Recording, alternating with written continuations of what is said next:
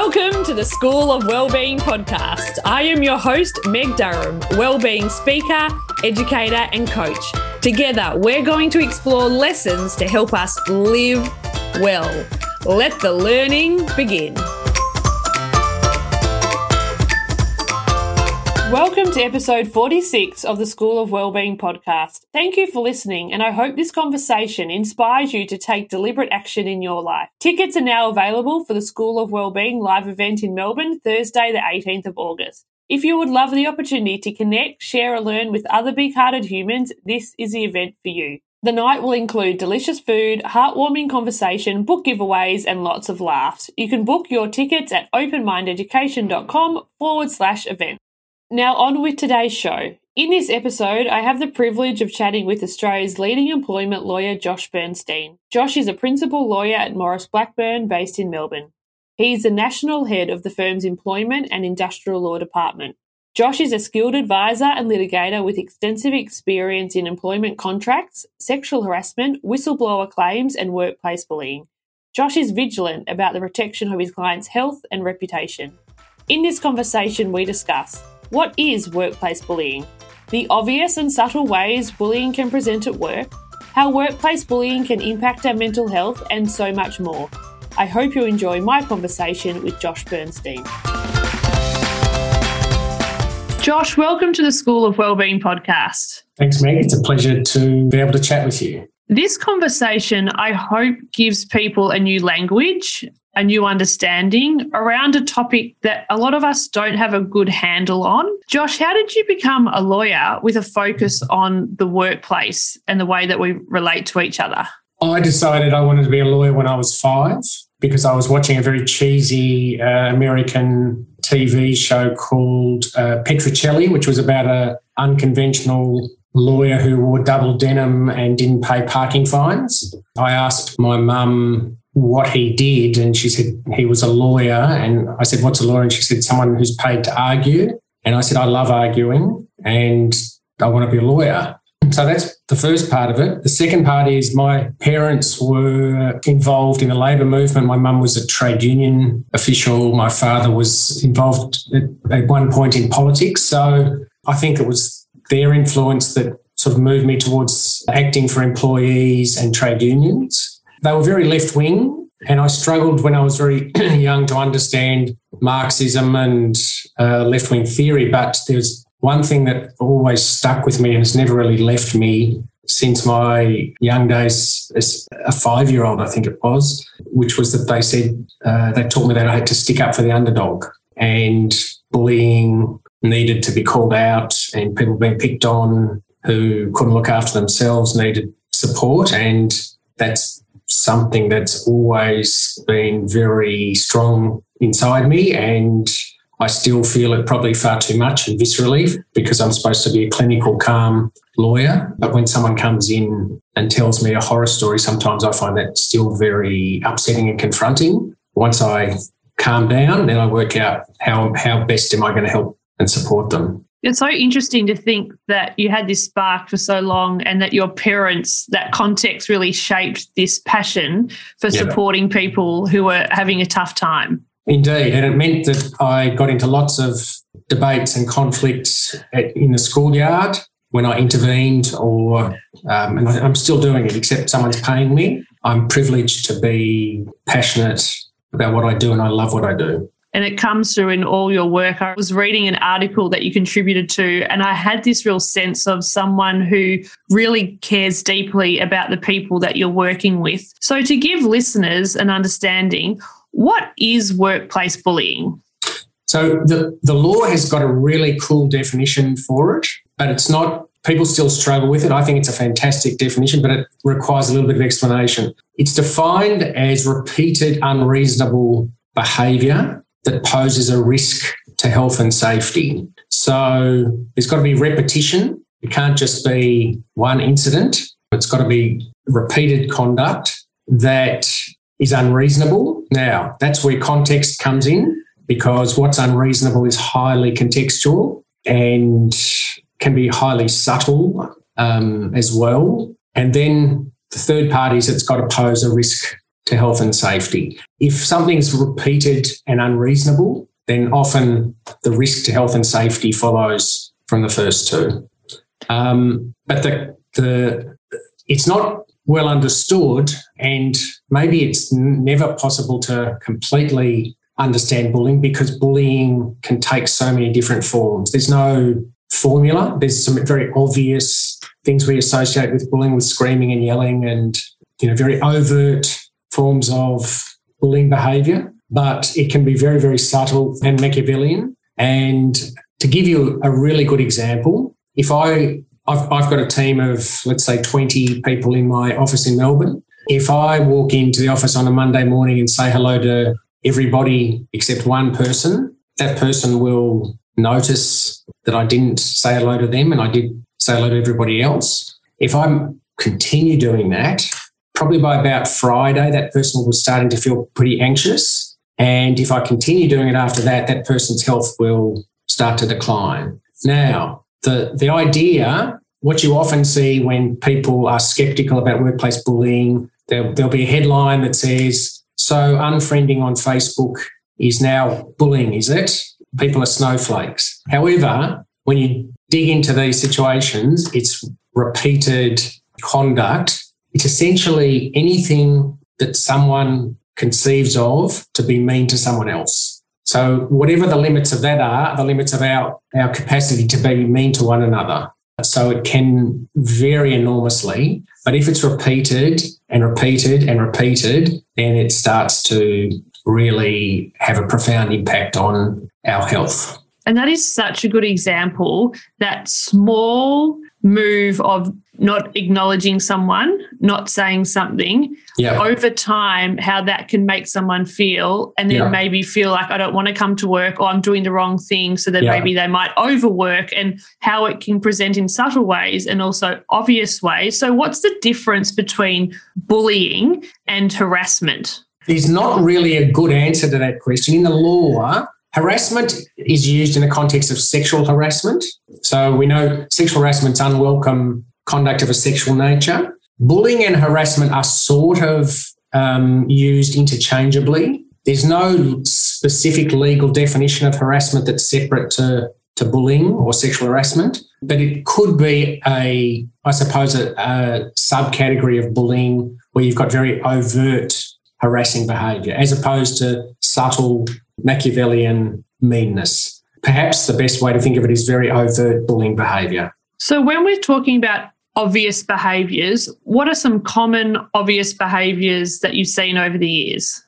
I don't know whether it's obvious, but one of the most um, common behaviours that usually confirm to me that there's bullying going on is people setting up meetings with their target and cancelling the meeting. It's just bizarre. It's a, it's a, it's a thing. And I don't know why, but, and it's repeated. So it can be six meetings in a row are set up and then cancel, cancelled often at the last minute. And so the person keeps getting the message this that the leader or the person who set up the meeting is too important, they're too busy, and they're not important enough to, to maintain a meeting for. So that's that's a strange one, but it's one that is often now for me a, a confirmation that this is very likely a case of bullying. But your more classic stereotypes are yelling and berating and belittling, humiliating sort of behaviour. And is that common? Which one? The the yelling and screaming? Yeah, because it's really interesting to think about the environments in which I've worked in, I haven't witnessed that. I haven't no. seen that. But is it common in workplaces? I think these days it's less common because it's less acceptable. So it's more common that you get the, the more subtle forms of um, meanness, which is why I think I'm seeing things like cancelling meetings as a, as a more common occurrence than overt yelling. There's often another thing, which is that there may not be overt yelling, but there's certainly menacing, intimidating communication, usually away from everybody else. And so the only witness to it is the individual. And then the bully, in this case, will be very polite and apparently reasonable in front of everybody else, but then on one on one communications, entirely different. Yes, that is so interesting, Josh. Yeah. And I'm thinking about a few examples I've been over. I can see you thinking I'm like, oh, wow, I can see that. I never saw that before. And this is why we're having this conversation yes. to give people a way to really frame their context and what's helpful, what's not, what's me, what's them. And I can think of a leader that I had that was wonderful to me. But then the stories I heard with somebody else, yeah. it sounded like a different person. Like, are you yeah. sure? Like, is that possible? Because you, you know, great with me, but what you're experiencing is very different. And so, if people are in this situation, how can they start to unpick it? It sounds like a bit of a detective work needs to happen. I suppose the question is do they need to unpick it? If you're having experience at work where um, someone's not treating you well, then you'll start to feel that in your bones. If you're if you're feeling sick at the thought of going to work, or feeling sick or fretting at the thought of meeting with someone, usually that's a sign something's going on, and that's because there's been a history or a pattern of behaviour which you find difficult to understand or to accept. So a lot of the time, people don't necessarily think of themselves as being bullied, but that's a very a very good test. Is how are your anxiety levels going into a meeting with someone? I can imagine people listening thinking, "Oh, there is a few people that I do get quite anxious about," yeah. and then maybe also listeners thinking about, "Gee, I cancel meetings all the time." Yeah. Like, but I don't think about the consequences for the people that I'm cancelling the meetings on. Yeah. Everyone cancels meetings. It's whether you do it with one particular person in a way that's totally disproportionate. Mm. So you'll find in those cases I'm talking about when Fred decides to bully Sally, Fred cancels Sally's meetings, but but continues to meet with others in a relatively normal way. This is about singling out behavior. This is about treating someone differently and and meanly. Yes. It can be a conscious decision to do that. Um, and perhaps it can also be something that's unconscious as well. Yes, I can see how that can happen.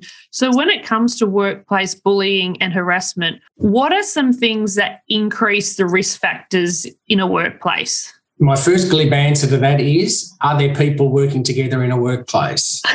because um, I've been asked this question a, a, lot, and you know, what is what is uh, a high risk workplace for for bullying? One possible answer to that is command and control environments like the army, the police, air traffic control, ambulance services, who report high levels of bullying. On the other hand, the public sector has always reported pretty strong pockets of bullying as well. I've given up trying to provide a, a formulaic answer about what a typical bully looks like. In the end, I think the capacity to do it's within all of us. Yes, that's so true. We all have that capacity, and then thinking about how am I impacting other people? And is this a conscious thing or yeah. is it a deliberate thing? Or am I trying to get the job promotion? So I'm just putting them yeah. someone else to the side. Like all these power dynamics that happen yeah. when humans are together within a system. Exactly and how can we acknowledge a certain reality about the impact we're having on others but then also what can we do to make the workplace safer generally for yes. for other humans? Like what can we do? What context allows people to reach out for help? This is a very old fashioned and in some ways unfashionable answer but you need to have collective support often in workplaces. And one of the things that's happened over the last 30 or 40 years is we've deunionized workplaces. So uh, that means we're more often on our own in trying to navigate problems. And so we see a greater risk of abuses at work, whether that be the gig economy or underpayments. You can see what's going on in universities today in the newspaper. More massive underpayment claims. So there's a lot more abuses being publicised in the workplace. And I think one of the reasons is that uh, we've lost a collective democratic voice in the, the workplace. That's one, uh, I think, obvious policy response we can take. other than that, you always talk about education and policy, and most companies and most workplaces have strong policies on bullying and bad behaviour at work, but compliance is where it falls down. And I think the strongest form of compliance is having a group of employees who collectively can look out for one another. Yes, having other people that can look out for us. And as you were speaking, I was thinking about all the places that I've been in that have policies. Mm-hmm. So they've got the policies. And this is, we're talking about workplaces, also talking about with students. Like the policy is there. Always. But it's been for 30 yeah, years. Yeah, it's there. But as you say, it's the compliance piece yeah. that seems a little bit fuzzy. Yeah. So for people listening to this who may identify, actually, over the time or currently, I am experiencing this. I don't feel comfortable going to HR in my school or in my organization, or actually, it's HR who are part involved, a part of the problem. Yeah. So what do we do? All right. So I sit in a particular environment in a law firm helping people in these cases. However, lawyers like me are disgracefully expensive, which is why I say it's good to have a strong union presence in a, in a workplace. If you don't, or that's not an option, then you do have to look at other options. If you don't have faith in HR, that cuts that option out. HR can be highly politicised in any organisation you, you get HR practitioners who are very committed and do what they can to ensure a strong, healthy culture. And then they get other HR practitioners who follow the the culture that's already there and who who feel they're not able to uh, stand up when, for example, the bully or bullies are at the top of the, the pyramid. So HR can be very complicated. I, I get that entirely. A law was introduced uh, by the Gillard government, must have been 2012, 2013, that allows people who are being bullied to go to the Fair Work Commission and seek an anti bullying order. A lot of people who use that law are self represented. I don't think that's ideal for all sorts of reasons because it's hard to, to self represent yourself when you're suffering the mental health harm uh, that's caused by bullying, and then at the same time do a good job trying to represent yourself in in a tribunal. But it's meant to be a user friendly uh, environment where you can try and get quick access to help.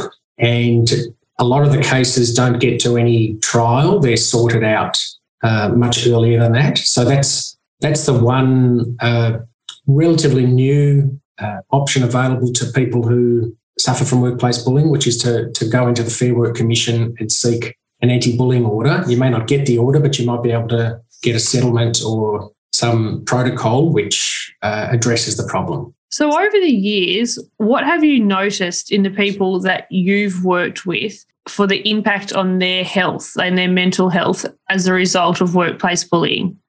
My whole interest in this area, apart from the fact that my parents um, uh, gave me a, a strong foundation in it. I had the experience of being, you know, a very passionate workplace lawyer and being able to take all sorts of cases for people. But with bullying for many years, the people that I saw were in a puddle in my office, were absolutely a mess. And up until about 2012, 2013, there were no really good options legally. I became very frustrated about that and started to campaign about a new law that so did others in the, the workplace uh, space. And ultimately, the Gillard government introduced the new law. But workplace bullying is corrosive to mental health. And the longer it goes on, the more harm it can do. For many years, people had the option of going on workers' compensation, even suing if they had catastrophic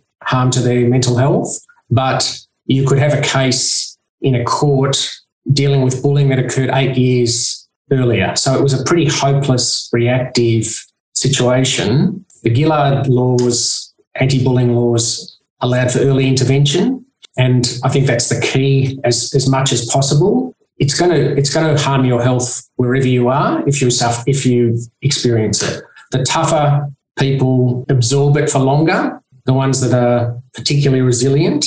But even those that come and see me, I don't trust that underneath the exterior, um, a potential collapse of their health is not far away. If you absorb more punishment and more harmful behaviour, you'll hit a limit. And when, when you hit that limit, because you've absorbed more, your, your fall could be more catastrophic. So it's bad for health at all levels. And the sooner it's addressed, the better. Yes, that makes so much sense that the longer it goes on, that repetitive nature of it, yeah, the longer it just chips away at people and their sense of self and their sense of confidence in their yeah. workplace. And it sounds really corrosive to be in that kind of environment. It, it's corrosive. And at the same time, what's very common is we don't want to admit that our workplace is becoming untenable, our job is becoming untenable our situation. You know, we spend more time at work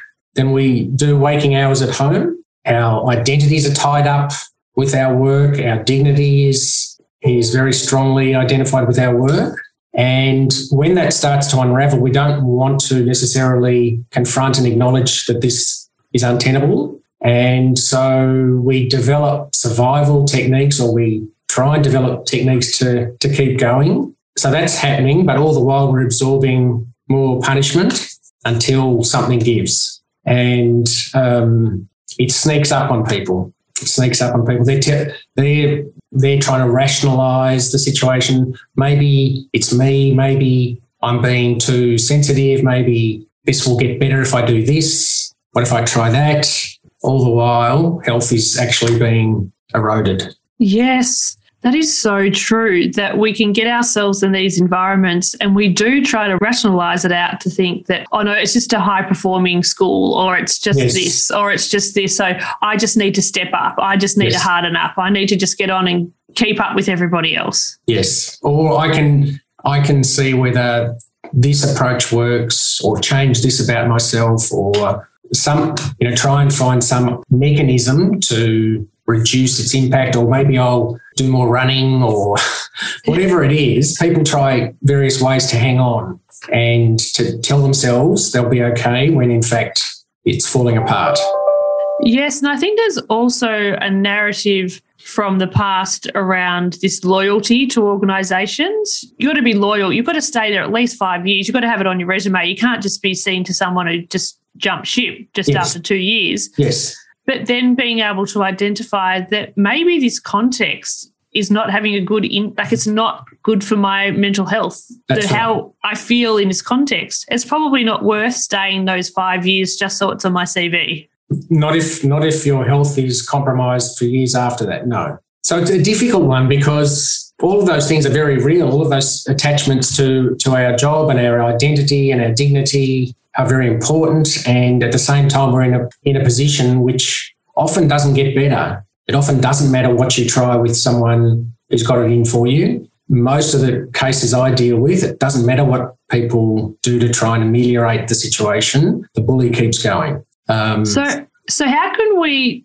how can we discern between a bully and maybe like a clash of personalities or a clash of values. Because because i can not get on with someone and have different values to someone. This this is the debate that goes on about bullying. It's in the same category as these people are snowflakes not saying hello can't be bullying unfriending on facebook can't be bullying. It's a personality clash it's a clash of values. These are all alternative realities. We can not get on with people, have a clash, have different values, but not be relentlessly mean to one another. I am on the left side of politics, and I know a whole lot of people on the right who have different values and so on. Doesn't mean I'm going to declare a fatwa against them and start mistreating them. So I think that issue about a clash of personalities and so on is often an attempt to excuse bad behaviour or to to belittle someone complaining. It all depends on is person A treating person B in a way that's unreasonable repeatedly, in a way that's unacceptable repeatedly. And if you come back to that test, doesn't matter what their personalities are or what their values are. It's just a matter of human decency. Yes, I love that distinction because how often do you hear people saying, oh, they're just painful, they're just hard work? And that can be, you know, you're just rationalizing to yourself your poor behavior or maybe could their be. poor behavior. Like it, it could, be. be. And yeah. it's interesting, all of these different layers of stories. So we've got our identity as I'm a hard worker, I'm working hard, I want to be in this organization. I was so thrilled to get a job in this organization. If that repeated bullying does occur, it probably takes some time for us to catch up with the changing reality. Like this is not this this is not the job or the place or the school that I thought I was moving into. It was the brand. That's a very wise observation because a lot of clients will say to me, I love my job, but their job is now being includes now being tormented to such an extent that they feel sick going to their job every day. But but they'll tell me that I love it. I love it. But for this situation, it would be a dream job. And so what we're talking about here is we love the job, we love the technical side of the job, yep. but we're not in love with the context in yep. which we do it. But that is, and the context is also the job. it's everything. yeah. Everything, right. So so this is how you see how our brains try and cope. That's it. I've done this. You've probably done this. We've all done it uh, to try and not admit actually it's turning to the proverbial. This is unsustainable. It can't go on. Now, unfortunately, often when it is unsustainable, it can't go go on. It's the person who is bullied who leaves. It doesn't always have to be that case, but in most situations, that's that's the case. I think as as our understanding of bullying grows and organisations are getting better at managing it, that will start to improve. But it's still a minority of cases where you can survive and and stay in the job. Stay sane. Yeah, I work with a lot of teachers, and it's quite interesting to hear their stories of their context and yeah. their experience of being an educator yeah. because they can be such chalk and cheese, yeah. like so polar opposite. Yeah. And yet they're both saying, I'm a teacher. And I know for me, I walk into a lot of schools and a lot of organizations now. And as soon as I walk in, I get a bit of a feeling and I'm not sure what this feeling is, but I just get a sense. And then within a few hours, I can start to see what's like the unwritten law, like what's the unwritten code of conduct, like who speaks, who's yeah. allowed to speak. Yeah. Um, if it's a big group, are people feeling really safe to share and put their hands up and have a laugh? or I start to notice I can see in their eyes they want to say something, but they have a quick look around and then they, they don't say anything. And it's something that I've also witnessed in classrooms as well. It's just the dynamics of humans. And looping yeah. back to what you said from the start, it's possible anywhere. Where there's humans, there's dynamics. And this is something for us to really look out for and become more skilled at noticing it. And maybe also supporting our colleagues if they're coming to us saying a manager or somebody else is saying XYZ to believe them and be with them and listen to them and have that collective support. Yes. Having support, even just listening to a, a colleague or friend, is obviously really important. And then trying to work out what to do about it is the hard part. But at least having someone to listen to, to bounce ideas off, to get a sanity check. Am I imagining this? Am, am I doing something wrong? all of those things. I've done it. I've done it. So, you know, we all should do that from time to time when we're in difficult situations at work, whether it's bullying or something else. Having, yeah, having support in that situation is critical. And then having access to a good GP, highly recommended, and a psychologist once a week when, when you're in the zone, very important. So if I was to come to you feeling like I have a claim, that would be one of the first things you'd recommend? When I started as a, a young, green, passionate industrial relations lawyer, mental health was a taboo. Now it's, as I say, a compulsory part of the first consult I have with anyone I see, because by the time I've worked out, by the time they book in to see me, their health is usually badly impacted. They're either anxious or much worse than that. So it's important whether I continue to act for them or not that they address that.